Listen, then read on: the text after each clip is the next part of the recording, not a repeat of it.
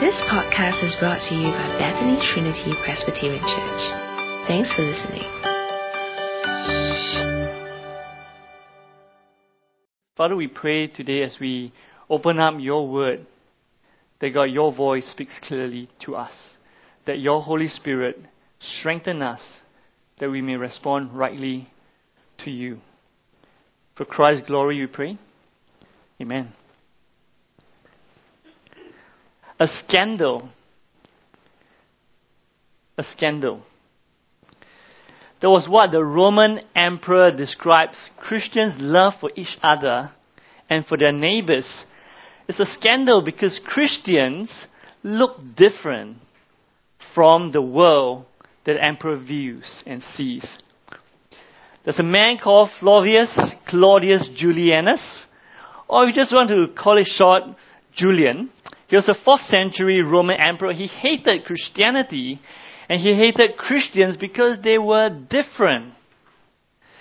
Julian hated the way Christians exhibit love and charity because he and those who worship the Roman gods, they do not have the same kind of love. Now listen to the frustration of Julian when he wrote about Christians in the 4th century. That's why he says, Christianity has been especially advanced through the loving service rendered to strangers and through their care for the burial of the dead. It is a scandal that there is not a single Jew who is a beggar, and that the godless Galileans cared not only for their own poor, but for ours as well, while those who belong to us look in vain for help that we should render them. Now, Julian in the 4th century, he describes Christians' love as a scandal.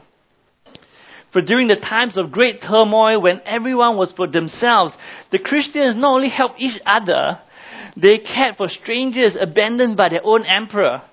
At the risk of their own lives, they buried the dead of strangers. They cared for the poor and they looked after the outsiders.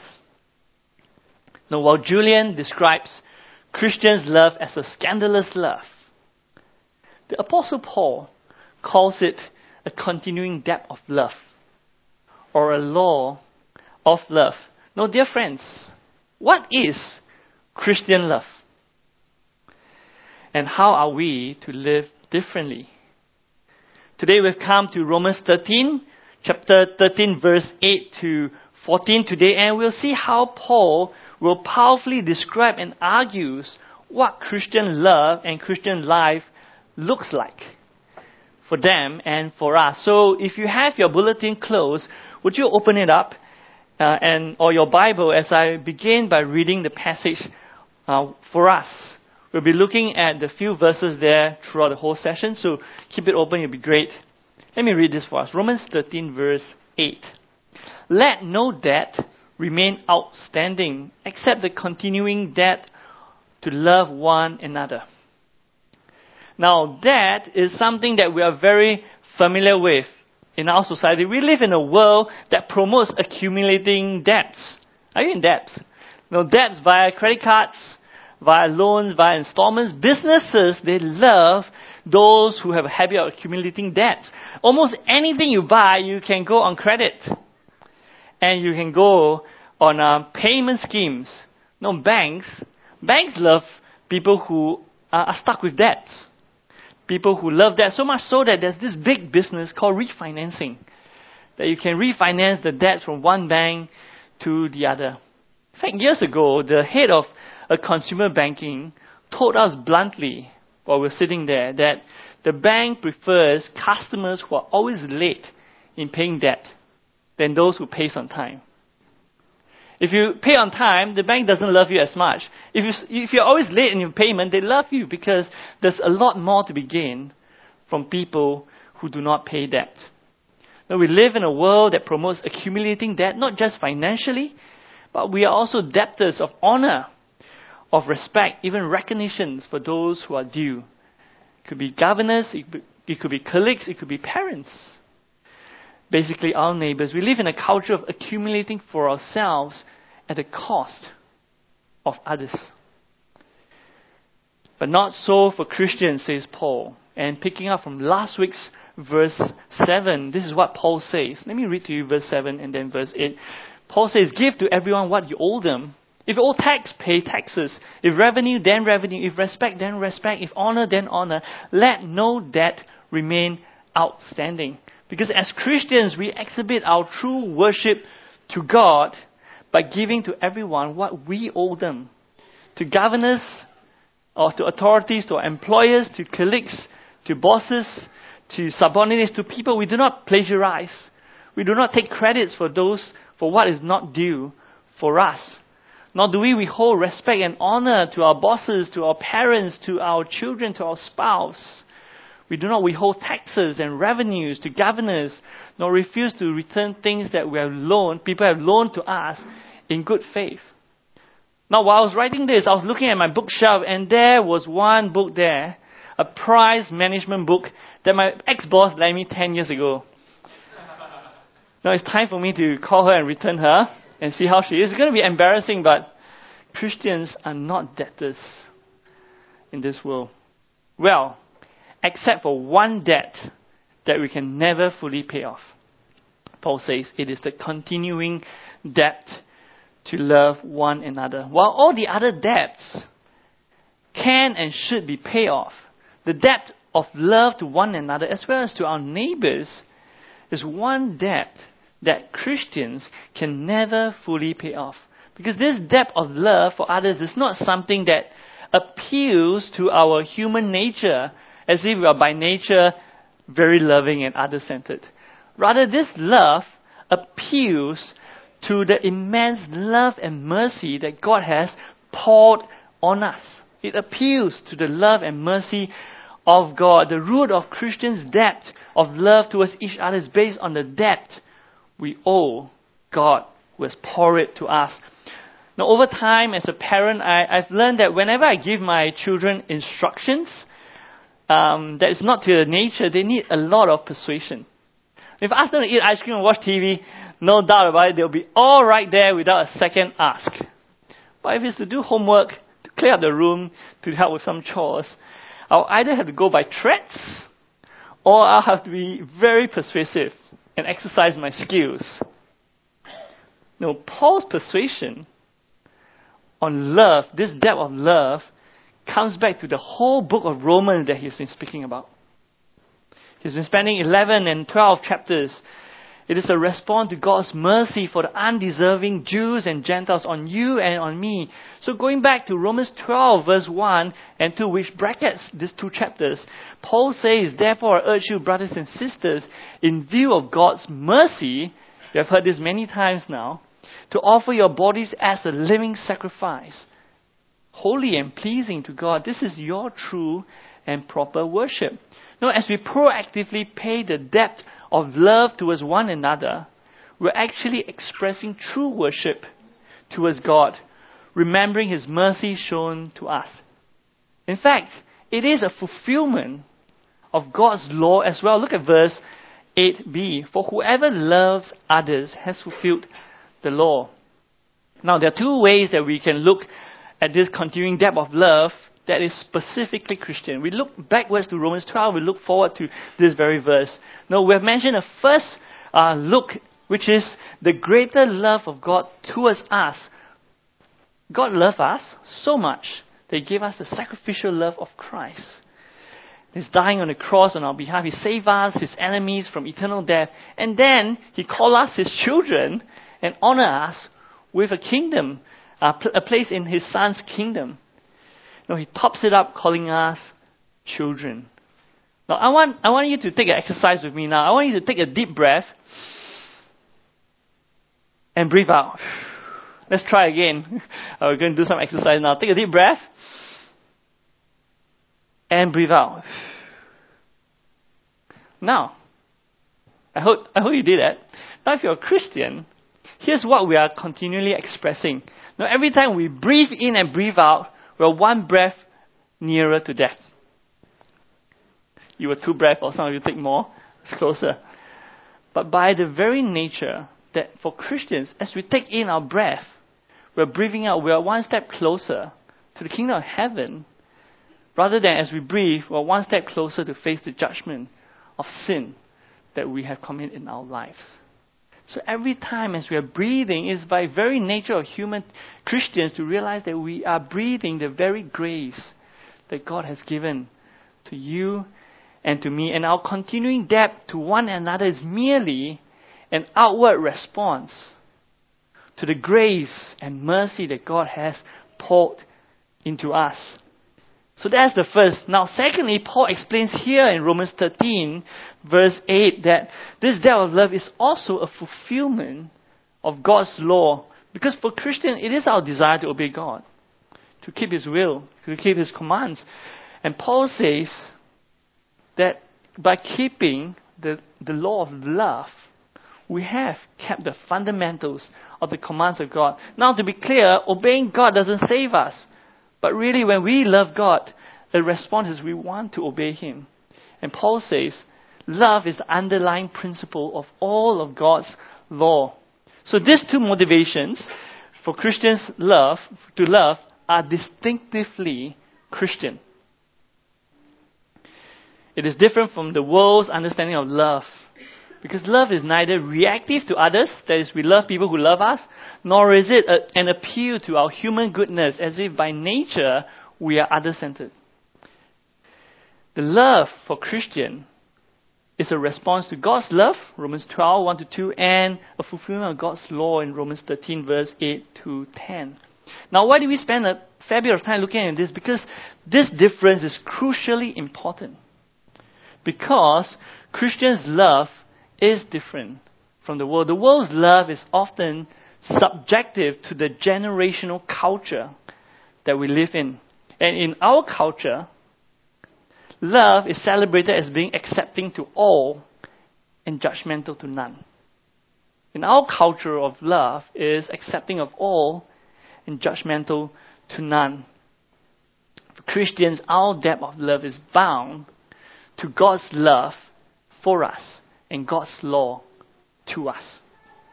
There's a huge difference when we think about Christian love. Listen to verse 9 and verse 10. Look at it with me. The commandments you shall not commit adultery, you shall not murder, you shall not steal, you shall not covet, and whatever other commands there may be are summed up in this one command love your neighbor as yourself. Love does no harm to a neighbor, therefore, love is the fulfillment of the law. Now, Paul, what is he doing? He's bringing parts of the Ten Commandments in to describe how love looks like. Love does no wrong to our neighbors, such as adultery or murder or theft or coveting what others have.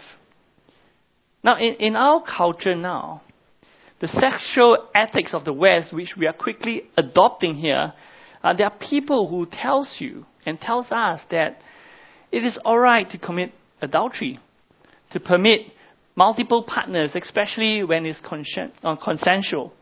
Now, recently I was reading a book titled "If I Could Tell You Just One Thing." It is a record of supposedly the most valuable advice from the most remarkable people in the world, and a prominent 97 year old lady, a great and prominent writer. She gave this advice about marriage. I'm quoting from the book. Let me read this to you. She says, Do not be possessive. It's one of the most dangerous things, especially in relation to sex. There are a lot of people who think it's indecent to not be possessive when you're married. I think it's fatal. Do not let your passion trap you into trying to own the person. The trick is to love them, not to possess them.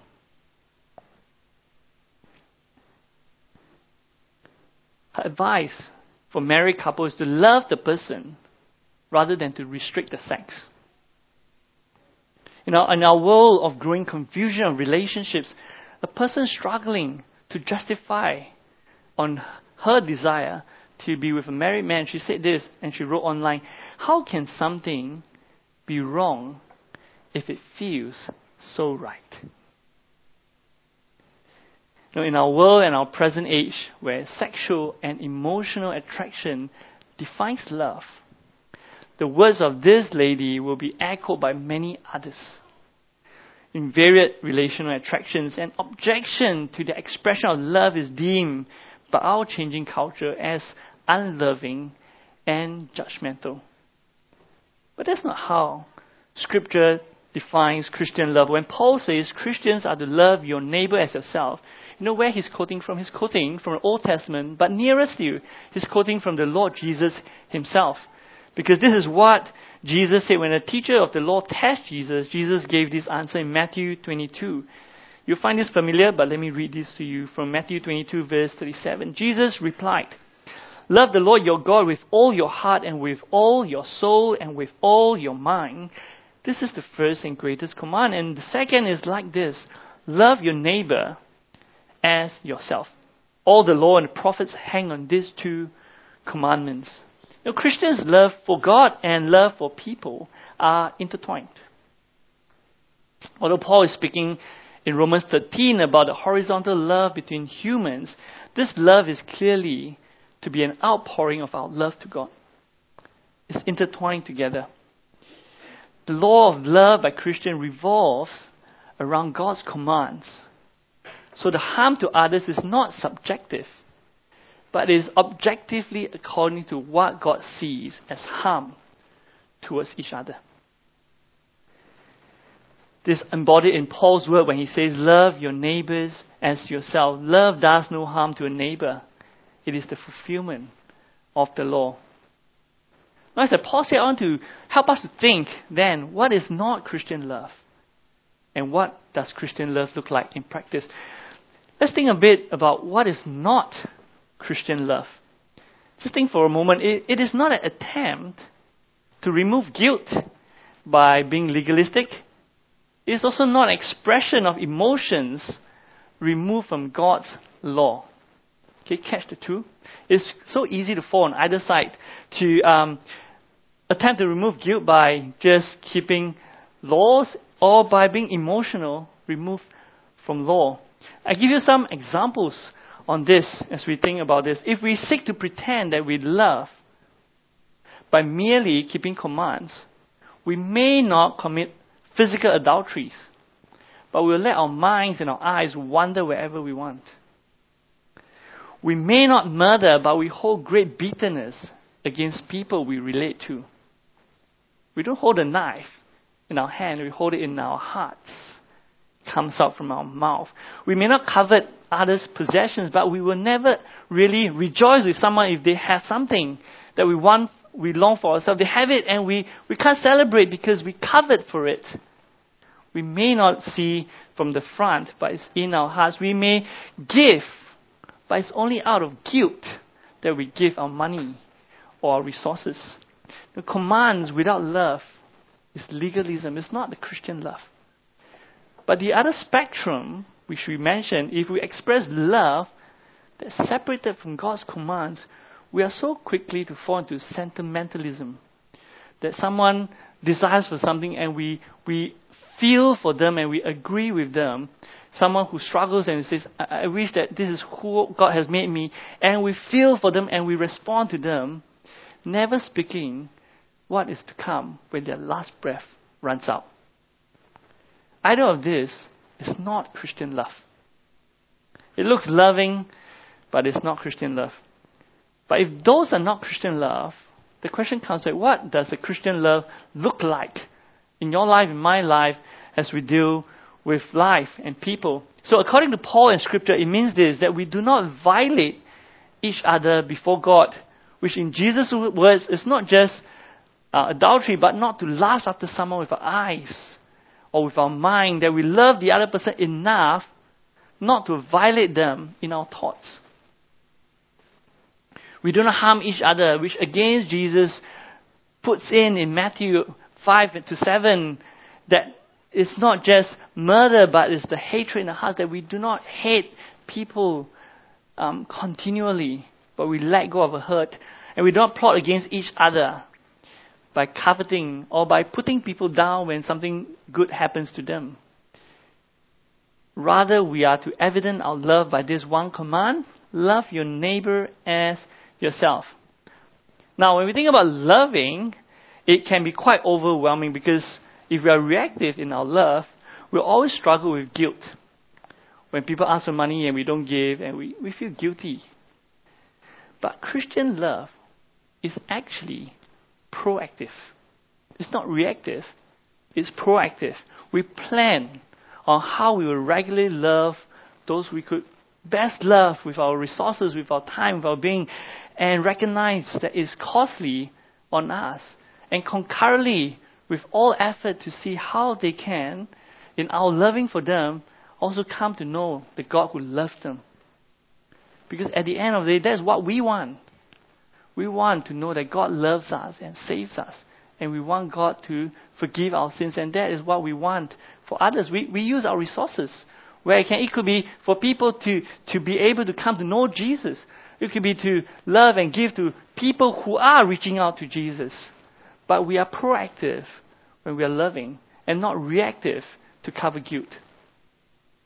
It may mean that we don't just give when we ask, when we ask for it, but we work out who will give and who will serve and how that will both help or relieve them or extend the gospel. Christian love is not an attempt.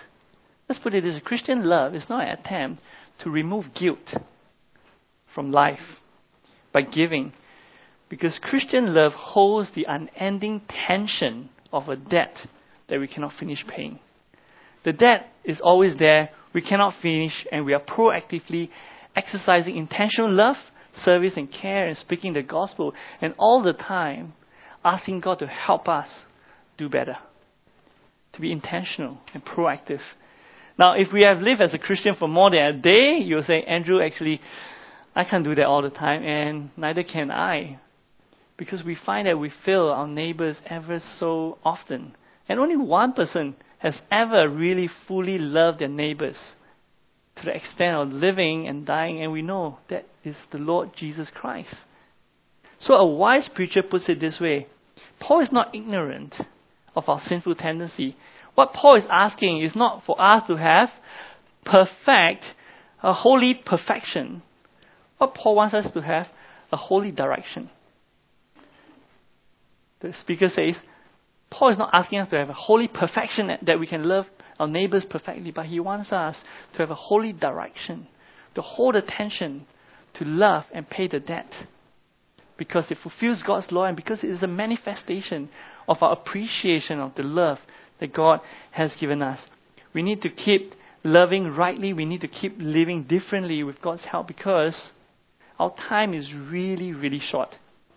Look at verse 11 and 12 as Paul carries on. Says, and do this, understanding the present time, that the hour has already come for you to wake up from your slumber because our salvation is nearer now than when we first believed. No, the urgency to love rightly, the urgency to live differently comes because the final day of our salvation is coming nearer and nearer than before. Now, just now you are breathing and now you are breathing, but now as you are breathing, you are nearer to salvation than when we first started with the exercise because Christ is coming. Now, Paul warns of that great danger of spiritual slumber. Paul says, Wake up from your spiritual drowsiness, focus on the coming heavenly kingdom where our salvation is, rather than to be drawn towards the vain pursuits and the sinful pleasures of this world which is, the built upon, which is built upon the foundation of love, self-love. Now, there's a famous story by John Bunyan called Pilgrim's Progress. Anyone has read it? Pilgrim's Progress. Okay. Seems, seems to be the same people who, when I asked last week, uh, who read the book. Uh, if you have not, it's an amazing book and you should read it. The great preacher Charles Spurgeon said he had read it at least a hundred times, and he was still reading it when he was writing that. Now, I want to read to you a short portion of this story and invite you to think about it with me. But since most of us have not read it, let me set the picture and the stage for you.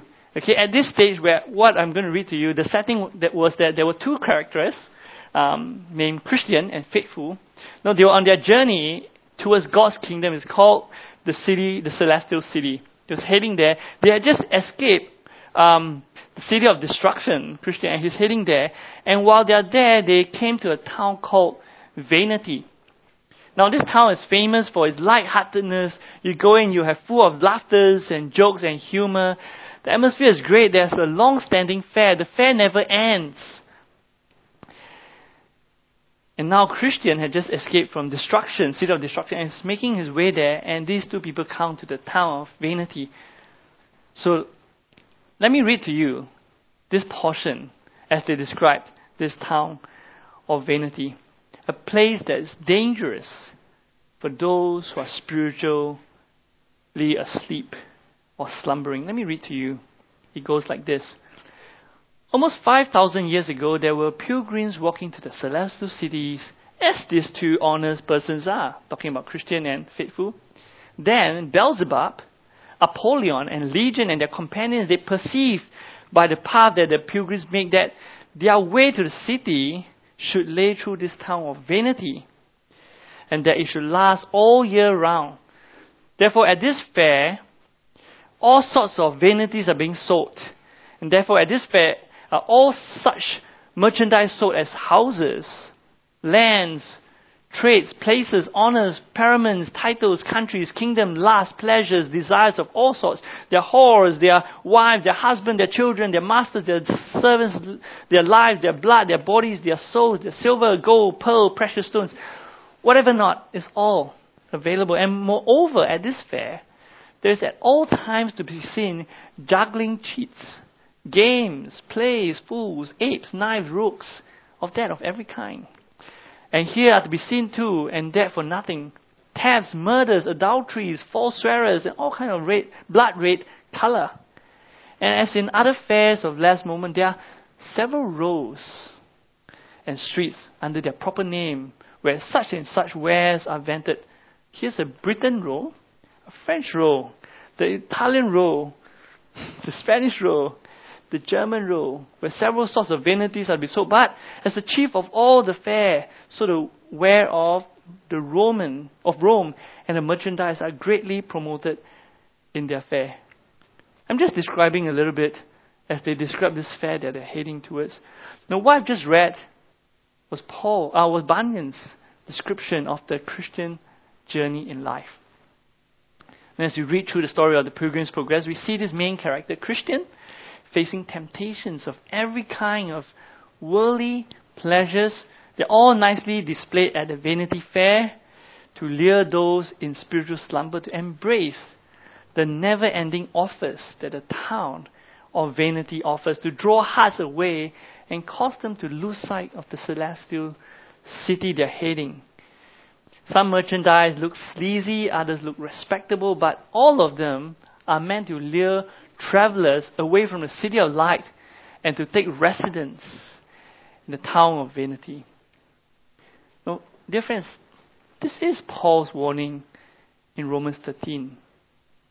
Now, Christians are to wake up from spiritual downness and love our neighbors while we have the opportunity to do so, and we need to be spiritually perceptive and not remain in spiritual slumber and indulge in sin Paul puts it this way look at verse 12, verse 13.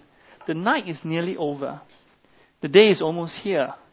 So let us put aside the deeds of darkness and put on the armor of light. Let us behave decently as in the daytime, not in carousing and drunkenness, not in sexual immorality and debauchery, not in dissension and jealousy. No, the dangers that Paul says here is the very opposite of the continuing depth of love for each other and for our neighbors. This is a self engrossed love, oblivious of God. Now, eternity may seem far away, but Paul says it's actually very near, like the darkest moment just before the light of dawn comes. The night of this present evil age is nearly gone, Paul is saying. The day of Christ's salvation is almost here. The bring of the sun bursting out in his full glory is just is just reaching us. And Paul says, Wake up, wake up. Put aside darkness, put on the armor of light. Do not be caught indulging in the deeds of darkness. Now, darkness is a way of making strange perceptions in people's mind. Darkness has a way of making ugly things beautiful. Darkness has a way of making stolen food delicious, giving illusions we can get away with sin, defining or redefining lust as love. Now, darkness has a way of describing wickedness as something as pleasurable. But that is not the way for Christians, because Paul says we must put aside deeds of darkness and behave decently in the day, as if it's daytime. And with that, Paul cites three pairs of vices as examples of deeds of darkness. Look at, look at the three pairs of vices. The first pair are carousing and drunkenness. Now, while partying and drunkenness, they are most enjoyed where? In darkness. And those who indulge in them become careless with their emotions and their desires, and they are in grave danger of quickly descending into the next pair of vices, which is which are spiritual immorality and debauchery or corruption. Now, when I was living in a certain part of Australia, there's this place, kind of our Chinatown. It's a place of great contrast. In the day, you, you find crowded with people, their grandchildren, their grandparents, their parents, their tourists. They are doing everyday activities. People are there eating dim sum, famous Vietnamese food. They're buying Chinese herbs, produce vegetables, seafood, cheap tourist gifts. People are queuing up for bubble tea.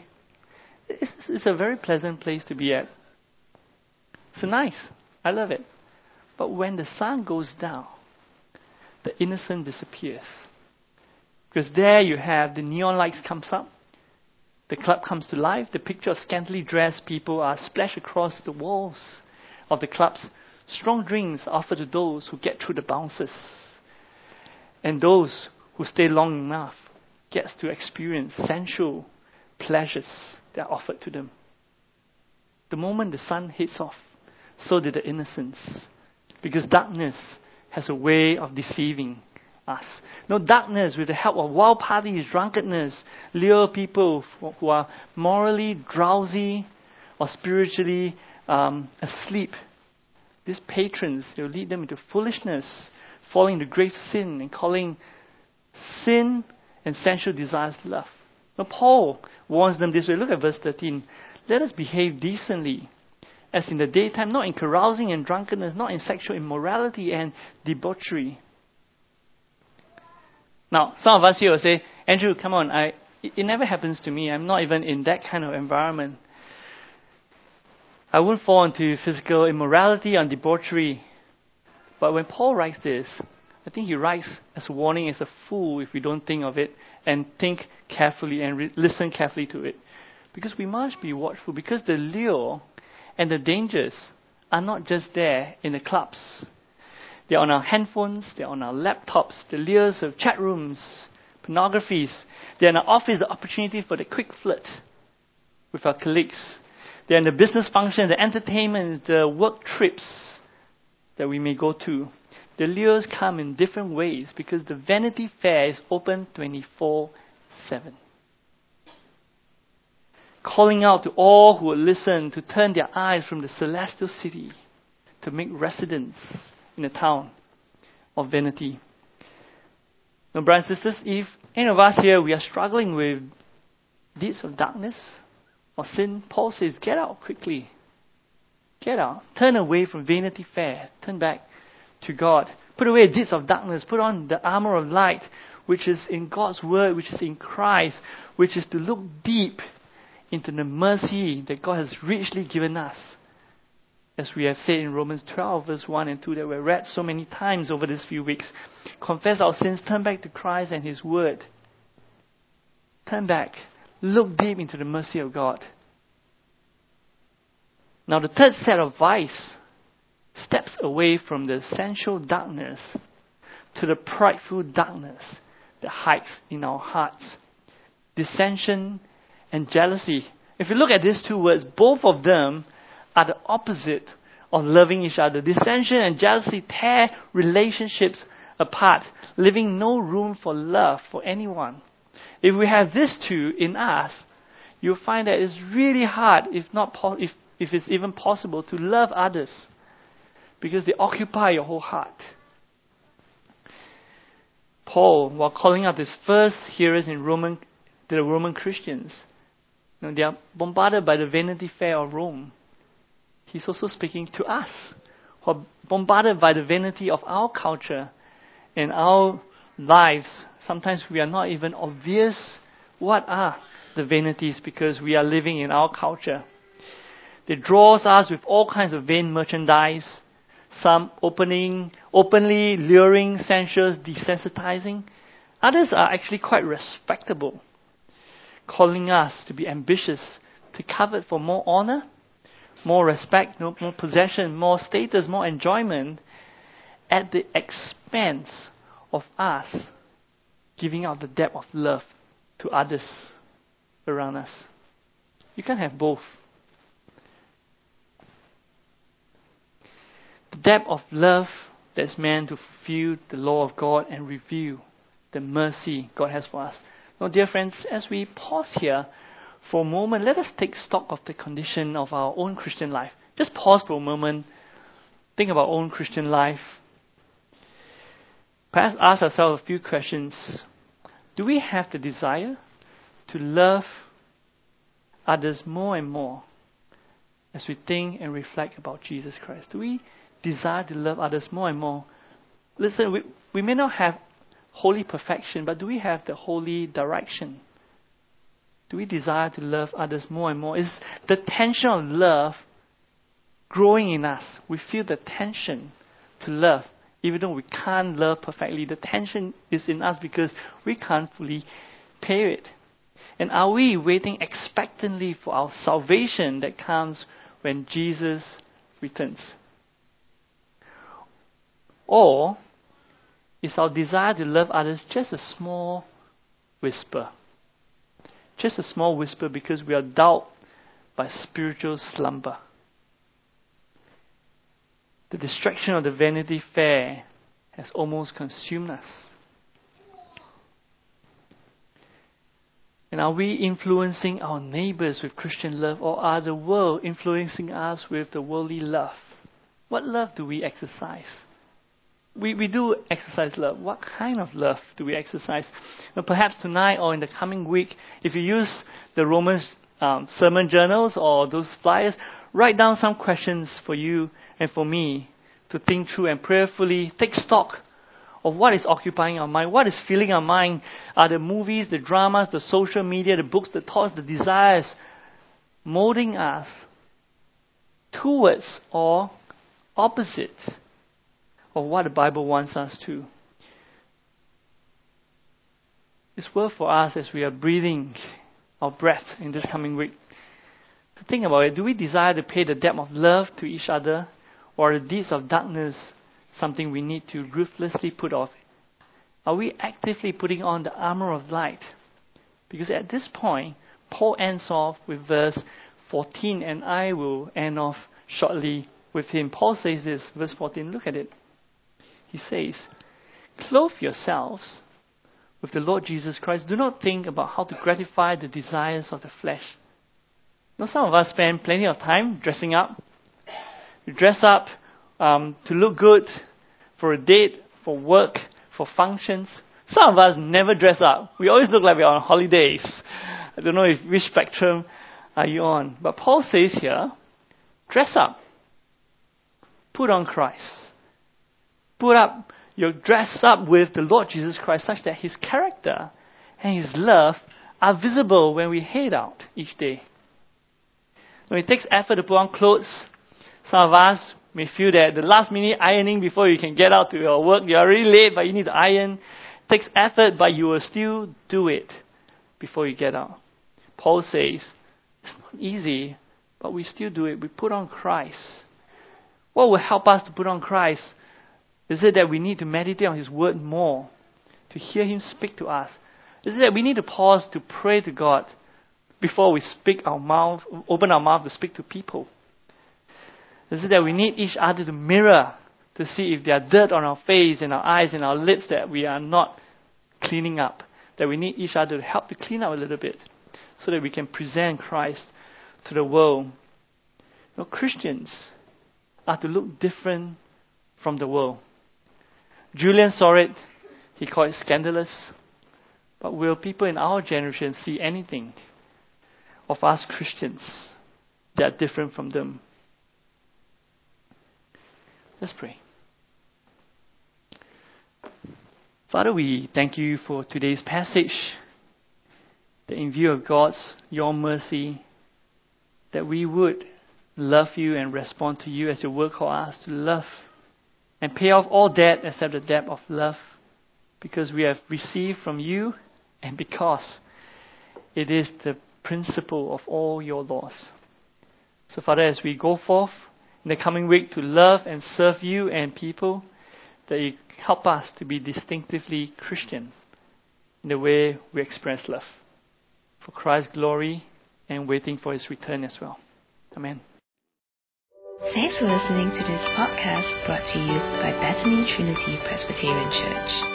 For more information, visit us online at busyvc.sg.